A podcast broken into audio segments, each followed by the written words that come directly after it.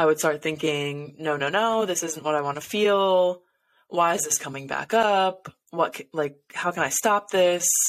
And it would start to spiral again. And the more that I would push it away, the more that it would grow. Welcome to the Edge of Everything podcast. If you're an ambitious soul who's ready to master your mindset, become your best self, and manifest your dream life, then you are in the right place. Thank you for being here, and let's get into the episode. Hi, and welcome back to the podcast. I'm Autumn, the host of the Edge of Everything podcast. And I'm Cass, the host of the Grow More Good podcast. And today we're going to be bringing conversation to both of our communities based on a conversation that we had from the other day when we were on the phone together. Um, so, long story short, we were talking about how our language and our thoughts and beliefs about our our own mental health and you know how we experience different situations in the world whether it's a limiting belief self-sabotage whatever it is how our language really influences our experience and the severity of our condition. And if we even really have a condition like anxiety or depression or ADHD to begin with. Um so that's kind of what we're going to be talking about today. And yeah, so we just wanted to preface by saying that like this isn't to invalidate your experience, um, but we're really just trying to help you see a different side of of this conversation and like shift your perspective to look at things in a different way because I know that when we had this conversation the other day, Cass brought up some really good points that I had not thought about before, and it really shifted my perspective as someone who has struggled with anxiety and depression. Um, so, yeah, that's what we're going to be talking about today. Yeah. So, this episode may be triggering and it may be hard to kind of accept and bring in some of the things that we're saying, but that's exactly why we're talking about it, is because people are, and I was one of those people, are really afraid to talk about things like this, like mental health, because I know for me, for the longest time, like I didn't want to hurt the people that I was talking to about it, even though I know that through these questions and through my own experience, I've learned a lot and a lot of everything that we're going to be sharing has been things that have helped both of us. So if you feel sensitive to a certain topic, I just want to remind you that when that's coming up for you, when you feel resistance to something that we're talking about, like take a second to reset and just come in with like an open mind. Literally like just just listen to our conversation from a learning and from a student standpoint and also know that not everything that we're saying is pure fact. Like these are just our mm-hmm. experiences. This is just our perspective with these topics. And if you don't agree with them, cool. like that's okay. Just because we are saying a certain thing, like some of the things that I'm saying, Autumn may not agree with. And some of the things that Autumn says, I may not agree with. So mm-hmm. yeah, we're just we're just offering different shifts that you can make that may help you. Yeah. Um, and so the conversation that we were having the other day kind of started because I have a tendency to over identify with my issues. um, mm. We were talking about how I was feeling like, and I was feeling like I had some imposter syndrome surrounding. Um, I forgot what we were talking about specifically, but I, I always say I have imposter syndrome. I have anxiety.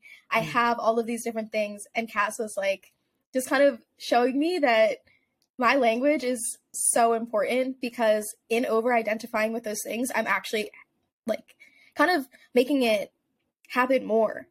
So can you explain yeah. like what you were saying because I feel like you'll explain it a lot better.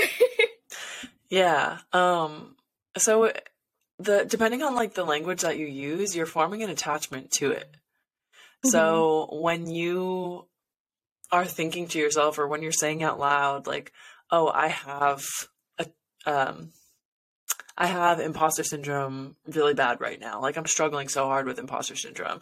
And um it ties into like the mental health aspect as well when you say, like, oh, my anxiety or Mhm. my depression. So I've had clients in the past who that was like our main breakthrough was their relationship with anxiety. And my belief is that we all experience these things on a spectrum. Like, I want to also tie in our own experiences because it it helps rein, reinforce this point. But essentially, like we all experience these things on a spectrum, and the spectrum is the key there because you may have a really deep experience with depression that I may not understand. However, I have experienced depression and I never claimed it as my own. I never claimed it as my state of being because I could experience other things outside of that. But the thing is, like, we are so quick to cling on to these things because it validates us. And in some cases, having a diagnosis can really help you to understand, like, why certain symptoms are coming up. And also, on the other hand, I think that it only enforces and allows us to like cling on to the symptoms and make them larger than they actually are when the reality is like we're all experiencing them on a spectrum. Mm-hmm. Yeah. So, yeah, when you make the claim that like it is you, it is a part of you, yes, you want to have acceptance for what you're feeling, but you also don't want to take away from the things that are outside of that, which is also you. Yeah, I definitely agree. And the way you presented it to me the other day, at first it was kind of hard for me to hear that because for so long, um, especially when I was younger, like I have, I'll say, outgrown out of having anxiety because in the past I definitely feel like I had it, and this is part of the conversation that we had yet the other day because um, I do think that in some cases we genuinely do have uh, a condition or we we have something within us that is causing, you know, the anxiety, Mm. the depression, the ADHD. And when I was in, you know, middle school and high school, like I definitely had anxiety. Like it was to the point where it was debilitating. And I had to be on medication. And you know, this is this comes into like the psychology of it where, you know, is it actually a chemical imbalance or is it something else that is, you know, causing the the symptoms and the the condition to present itself. But as i have like grown out of it i kind of realized that like i don't have that anymore. So that's where for me it was hard to hear that the language behind it has such a big impact because back then i was comfortable saying i had it because i did but now i'm realizing that whenever i say i have that thing i'm like i have to remind myself that no i don't have whatever i had back then that was causing me to experience anxiety and depression. Because now the experience of it is so different. It's not like it's not the same and it's hard to explain um unless you've been there too. So i'm hoping that someone else can resonate with that. And the best way i can describe it is like back then the anxiety was in my head like i had clearly needed intervention through medication um because there was some sort of imbalance, whether it was a chemical imbalance or spiritual imbalance, there was something there causing me to have anxiety and depression. But now when I experience it, I can clearly identify where it's coming from and I know how to manage it, how to stop it without needing medication, without over identifying with it, without saying that I have it because it's coming from a different place. A lot of times now when I have or when I feel anxiety, it's coming from okay, like what am I eating that day that might have had too much sugar in it? Um, where am I overworking myself? Where am I not listening to my body? Where am I ignoring my emotions and suppressing them instead of actually feeling them? So that's kind of where I learned to differentiate between the experience of having anxiety as a mental health condition back when I was in middle school and high school versus feeling anxiety or feeling a little depressed or blue or sad now. So it's this is such a like difficult conversation to have because it's like Cass was saying, it's where mental health is a spectrum and you can fall anywhere between in my opinion, having that condition or just simply experiencing the feeling or emotion. Yeah, and I have a different perspective because I don't think there should be like a have. Like I don't think there is like a an I have this thing. Like mental illnesses are mental and not to say that you're making them up because they are the experience like you are having the experience sometimes physically sometimes it's just like a mental freak out. But the more that you bring attention to it like the greater it becomes. So one of the things we were talking about is autumn was saying like when she was talking about anxiety being debilitating for her in middle school right or in high school mm-hmm middle school. Yeah, both. um, yeah, we were saying like, yeah, it was the worst then. And she also had no, she had no alternative ways of dealing with it outside of the medication. Mm-hmm. And that's where I think it gets dangerous is like, medicine, medicine, medicine can help limit the symptoms or limit the the experience of it but so can so many alternative things like what medicine mm-hmm. doesn't do is identify why it's coming up in the first place it just covers right. it up yeah so like how you handle it not just changing the language I think it could start with changing the language of like not identifying with having it because once you have it, then you're like, oh, it's stuck with me. I, I mm-hmm. have it, right? Like it's a part of me. So work on like changing the I have it and the it's mine, like my anxiety, my depression is flaring mm-hmm. up, or however you catch yourself phrasing it, like remove that, remove it like from being personal to you Mm-hmm. And then you can look to like how are you handling it? Like Autumn was saying, like what are you eating? If you're eating a bunch of shit food that's overly processed and fucking neon, like we've we've got we've got some things narrowed down already. Um your diet, the way you're moving your body, I can already tell you if you're someone that really struggles with anxiety and you're not getting movement and you're scrolling all the time, just looking at social media and you're eating garbage, like there you go. Mm-hmm. There are so many things that you can do right there. Number one, get outside. just be outside. That can be your first step. Um, but how you handle it, like breath, breath work, that is so powerful too. There are so many different things, and we can get into the tools later in the episode, but how you handle it, it's a big one. Yeah, I definitely agree. And then also, I wanted to touch on what you said a few minutes ago about, you know, how medication is what we typically go to to treat yeah. anxiety or depression, but like it doesn't get to the root cause.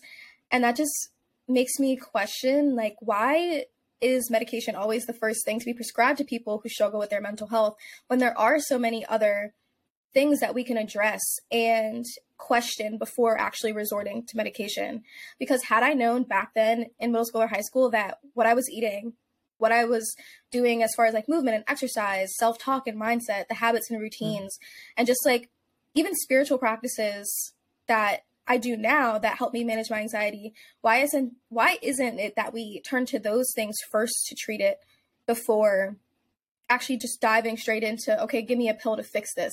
Give me this pill that's going to put a band-aid on it without actually addressing why I'm feeling this way and then I have to be on this this pill for the rest of my life in order to feel quote unquote normal. Mm. Um And as someone who is about to graduate with a degree in psychology, I almost decided to go down the you know the traditional path of.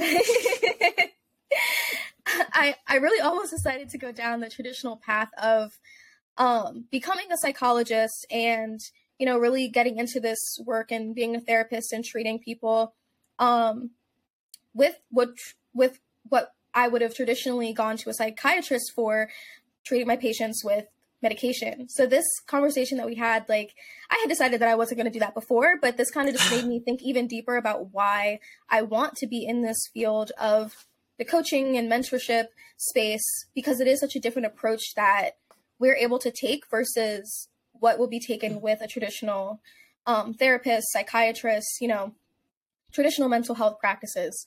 And I really wish that when I was going through it back when I was in middle school and high school, that I had been taught these different tools and techniques that we'll talk about to actually manage, reduce the symptoms, and even get to the root cause so I don't have to feel or identify with ha- having anxiety mm-hmm. or depression anymore.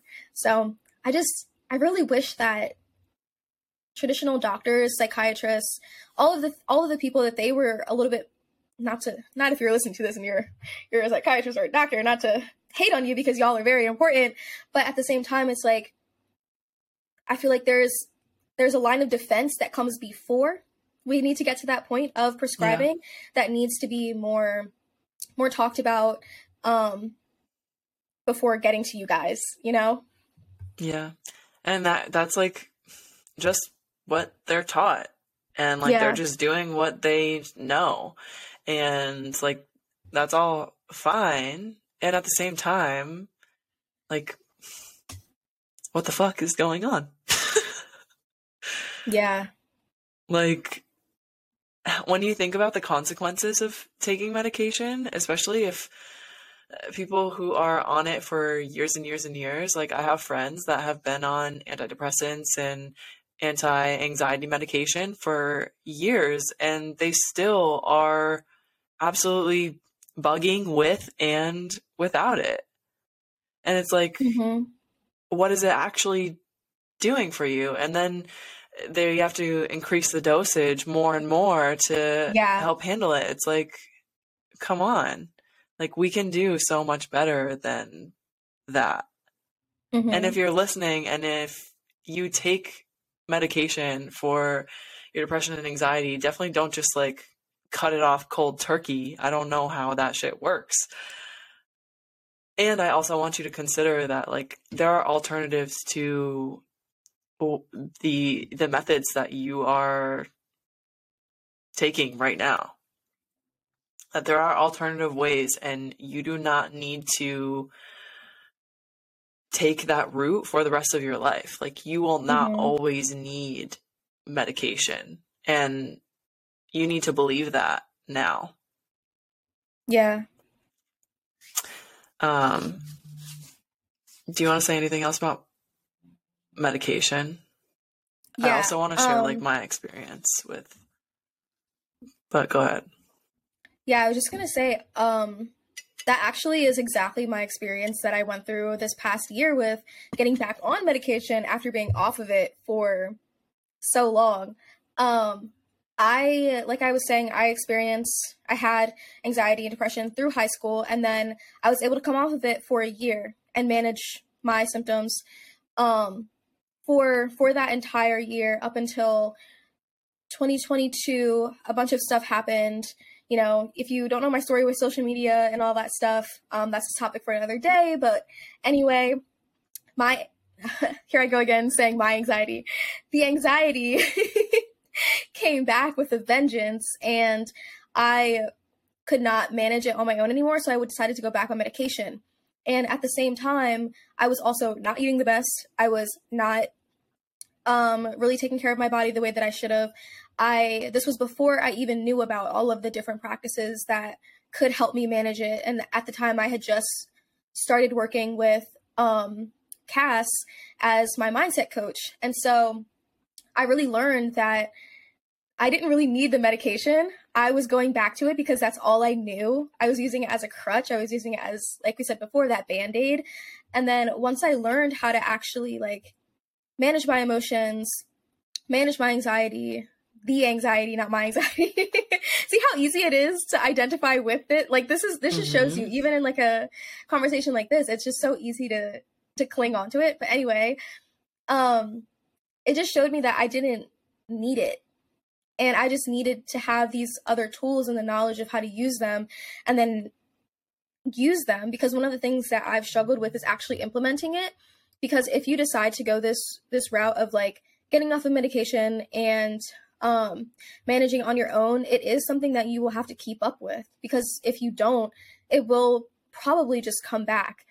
Um, which is why it's so important to, you know, work with a therapist, work with a psychiatrist. If you decide to come off of medication, like Cass said, don't just go cold turkey. Um, and just know that it's it's something that you're to have to take responsibility for. It's not a quick fix. It's not a band-aid like medication is. It's a solution, but it takes work to actually get it to work. Um, and on the other side of that, my experience with medication, I don't know if anyone else has, um, you know, experienced what I mentioned before with having like physical anxiety versus mental anxiety. But another reason that medication didn't work for me this past round is because it wasn't all in my head, it was in my body. And mm-hmm. the medications that are traditionally used, um, I forgot what which one I was most recently on, but um, they're mostly used to treat a chemical imbalance in your brain. So if your anxiety symptoms aren't coming from, you know, uh, that chemical imbalance, if it's coming from, like we said, diet, exercise, self talk, habits and routines, spirituality, if it's coming from those areas, that medication probably won't do much for you because mine didn't do much for me. I went up to the highest dose possible and it made me feel worse because it, I didn't need that medication. I needed the tools to actually not even manage it, but get my body in the right place to no longer need it. Because it, w- it wasn't coming from the chemical imbalance place, it was coming from a I'm not taking care of myself place. Yeah, and that just brought up a thought for me too is that the physical response in your body how to combat that is by creating safety within your own body. And mm-hmm. that ties into creating safety within your own mind as well. Mm-hmm. What I think of when you're experiencing anxiety is that like your thoughts are all like way above your head. Like they're not even a part of you. They are just going wi- wild, spiraling outside of you like you're freaking out and it's all these what ifs of shit that's not even happening but you're like this could possibly happen. Like what if this? What if this? What if this? And the only way out of that is to recognize like whoa i am way outside myself right now. Like how can i come back into my body? Mm-hmm. and how can i connect back into myself and into this moment? Because when you're thinking about what ifs you are focusing on the future. You are taking yourself out of the present and grounding yourself in the present and recognizing what you're experiencing and connecting back in with your senses is how you can ground yourself and relieve yourself of that feeling. Mm-hmm. But that response isn't just like Something I used to hear all the time is that trauma gets stored in our bodies and it's not the actual trauma that gets stored in our bodies it's our body's response to the trauma that gets trapped. Mm-hmm. it's like that memory that gets trapped. And and the emotion. Yeah so, in my experience, I had a crazy panic attack. I was never one to struggle with anxiety. And I one day had this panic attack where I was just like absolutely spiraling. I was throwing up and then I would get up and like wash myself off and like look at myself in the mirror and be like, you need to stop. Like, I need to calm down. Like, stop freaking out. What's going on? And then I would like lay on the ground and just look at my hands. And I had to be like, this is my body. Like, these are my hands. I am right here, right now.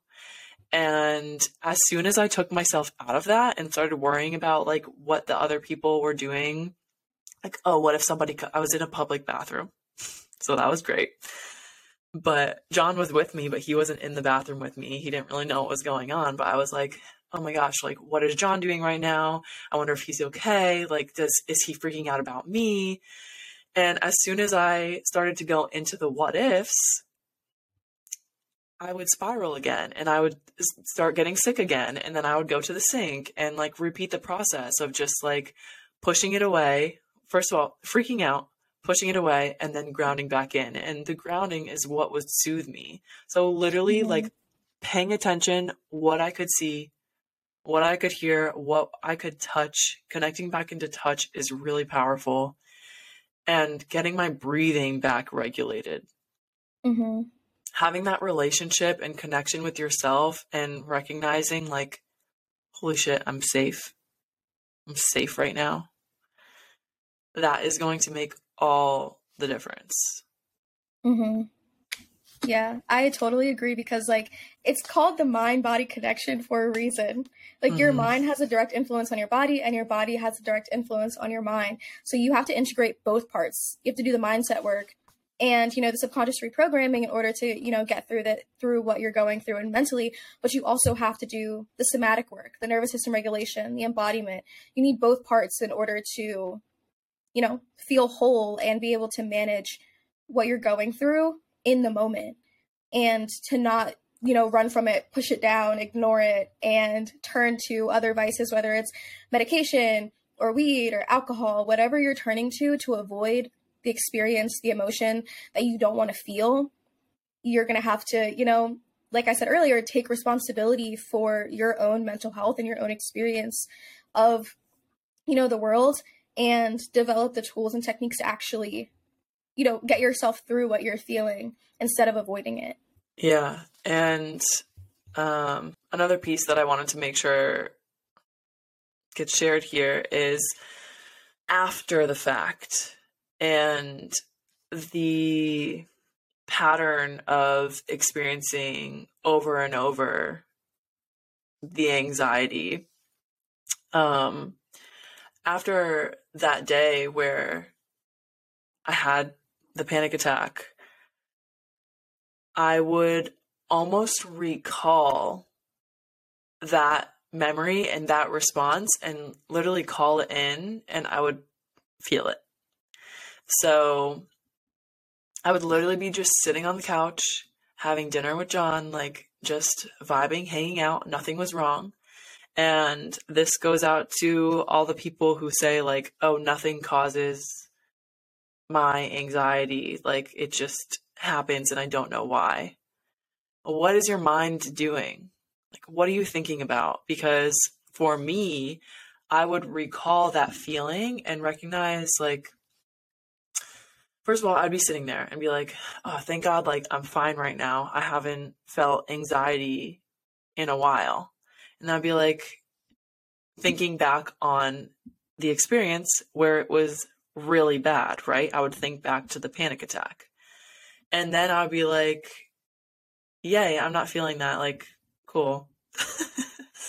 and the more I thought about what I went through that day, then it would start. And I would start feeling sick to my stomach again, and my heart rate would start to speed up. And once I would feel it in my body, I would start thinking, no, no, no, this isn't what I want to feel. Why is this coming back up? What, like, how can I stop this? And it would start to spiral again. And the more that I would push it away, the more that it would grow. So if you're somebody who, like I said, is like, I don't know where it comes from, start paying attention to what your mind is doing because you may very well be in a safe space when it happens but like where is it coming from and once you start to feel that feeling that familiarity where where do you go with it? Do you push it away or do you tell yourself, no, like I'm safe now? Mm-hmm. And start focusing on the safety and not the pushing away of how you actually feel. So if you if you do feel like you struggle and you feel like you don't know what to do, if you still feel lost with all these things, what tools and resources can we use to manage our symptoms and our experiences? Yeah, there's so many tools. Um, and we don't want to overwhelm you, so we'll probably just go through. I'll we'll say like three of our favorite ones each, um, and they might be the same. um, but for me, my favorite tools have really been movement, EFT tapping, and um, singing. So movement mm. for me looks like dancing. It's going for walks, um, exercise, but not like high intensity exercise, especially if you're in um, the hyper aroused state. Like if you're feeling super anxious, really intense exercise is going to just intensify that. Um, so I really like, like I said, slow walks, like light lifting, um, just taking myself out of my head and back into my body through movement, especially dancing. Dancing is my favorite form of movement lately, um, and not like anything choreographed, but just throwing on my favorite song, vibing out, you know, shaking a little ass, uh, doing whatever feels good to me in that moment. Um, and then EFT tapping. By now, when you listen to this episode, there should have already been an episode out about EFT tapping. Um, so you can go listen to that to really dive into what it is. But long story short, EFT tapping is called the emotional freedom technique, and you tap on different meridian centers or acupressure points on your body, and that stimulates um, different energy centers while you say specific um, statements or affirmations to bypass your conscious mind and get straight to the subconscious to reprogram whatever beliefs are coming up for you and then also the stimulation of actually physically touching your body works with the subconscious work. And last thing for me is singing and that is um, one of my favorite things to do. It's also really good for vagus nerve stimulation. And to learn more about the vagus nerve go listen to the episode with morgan. Um, she and i talked all about you know nervous system regulation and the vagus nerve in our episodes so definitely listen to that one and vagus nerve stimulation you can do by chanting, singing, humming, gargling, and all of those things can take your body out of um, that fight or flight, that anxiety, whatever is causing you to feel super anxious. So for me, those are my favorite because I struggled past tense with anxiety more than I've struggled with depression.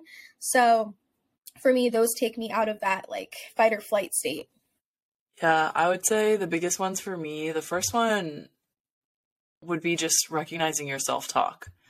Um, mm-hmm. Like we talked about, identification to what your experiences are and also like affirming what you want to feel. And it's not about like lying to yourself in the moment, but it's allowing yourself to be safe in the emotion because I mean, Autumn and I have talked about this before, probably together, probably also separately, but like every human experiences every emotion. Like there is nothing that you have felt that one of us have not felt mm-hmm. on on some level or another. And so recognizing that like you are safe to feel whatever you're feeling and nothing is going to happen just simply from feeling so, in your head, telling yourself that you're okay and grounding back into that connection with yourself. Um, I found journaling to be my savior when I was going through my healing journey. Still always a journey. I kind of don't like that word anymore, like that phrase, healing journey. It's just literally life. But once I started, yeah, once I started doing like healing work and taking harder action steps to stop being miserable is heal my healing journey. um, journaling was really really helpful. And journaling in the way that you just write like it doesn't have to be cute, just like dancing. Like it doesn't have to be guided. It it's just getting your thoughts out and recognizing what's actually going on in your head. Because a lot of us just walk around with our thoughts going crazy and we don't think anything of it. We think that it's just normal just because those are our normal thoughts in our head. But Mm-hmm. the reality is, like, a lot of those thoughts aren't, the majority of our thoughts aren't even ours. They Yeah. are from an outside source and they're just replaying in our minds. So, those are my self talk, journaling, and it's hard to pick. Just one no, right? Uh, I'm gonna say breath work, but also like some sort of sensuality, mm-hmm. something to connect inward. So connecting to your breath because that can also that can also create calm and create safety and regulating your nervous system and also just like create space in your body Mm-hmm. majority of us are not breathing right like correctly Yeah. in a way that's serving us which is so crazy um but yeah paying attention to your breath and for me it was grounding into my senses and grounding into the present through my senses which Mhm. pulled me out of it so yeah Yeah. And don't feel like you have to go and try all of these different things. Um, try them one at a time, find what works for you, and then run with it. Because if you try to do everything all at once, it could be a little bit overwhelming. So I definitely suggest starting with one to two of these activities and testing it out for the next 30 days. Find something that feels good and then continue using it daily. Because as I said before, it's a practice. Um, you know, being responsible for your own emotions, for your own um, experiences. It's it's a practice, and it's not something that you can just do once and forget about it. It's something that you have to be consistent with. So pick the thing that feels good and that you feel like you'll you'll want to continue doing every single day. And it doesn't have to be what other people think is popular. Like find what works for you. Yeah, exactly. Like everyone's experience and everyone's everyone's experience is going to be different.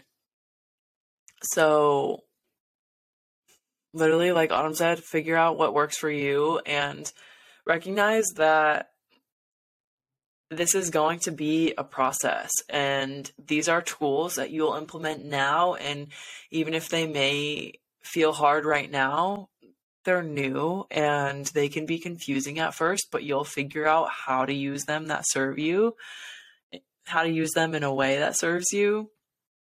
And you'll also be utilizing these for the rest of your life and you may be able to teach them to someone else and help someone else.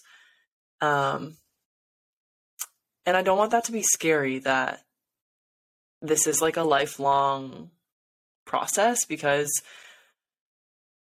it can seem like it's we're just like trapped in a cycle of like oh this is going to happen again and I'm going to need to use Mhm. this so like what's the use Yeah.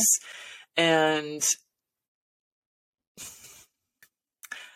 you can either stay trapped in the cycle of not knowing what to do and feeling helpless and just experiencing it frequently and more intensely, or you can Mhm. frequently and more intensely feel relief and for longer periods of time. Like with the introduction of these things, you can feel that liberation and freedom from the things that are trapping you that make you Mhm. feel small and make you feel isolated. Um, one last one last tip that for a tool that you can use is start talking about it. Like don't don't feel like you can't talk about these things. I know when I first started working with Autumn, she felt really embarrassed to tell me some of these things. And like you literally don't know how many other people have felt what you feel. And same thing with me. Like, I didn't like telling people that story of having a panic attack because, like, because we all feel that way. Mm-hmm. Um, There's so much shame around our emotions, and if we were just all be a little bit more willing to talk about it with each other, we would could we could eliminate that shame and just you know be able to connect with the other people who experience a lot of the same things that we do. That's how we mm. reduce that shame is by talking about it. Yeah. So if you resonated with either of Autumn or I's stories and you're still feeling lost with how to utilize these tools or shift your way of thinking about it. If you are still struggling or if you feel more confused, don't hesitate to reach out to either of us. We both love diving into this stuff because mm-hmm. we found our way out. Like we we you don't have to feel shameful. I can say with confidence for both of our communities like you will be welcomed in with open arms no matter what you are experiencing. The mm-hmm. last thing we want is for you to feel like these things isolate you and you need to be quiet about them when the reality is that they're what connects all of us. Yep. You do not have to go through this stuff alone. We are here for you. Um, yeah. And you know where to reach us. And if you don't, everything will be in the show notes. Um, and thank you guys so much for taking your time to listen to this conversation. We hope that you took something out of it and that you'll use one of these tools and it will help you in the same way that it has helped us. Yeah. And if you have a challenging idea or you don't agree with some of the things that we said, like I also want to hear that. I am so interested and like we're both very open-minded. So if you have a thought that conflicts with an idea that one of us shared, like we want to hear that too. So Yes. Yeah. So cool. yeah, we will catch you on the next episode. Thanks guys. Thanks guys. Bye. Bye.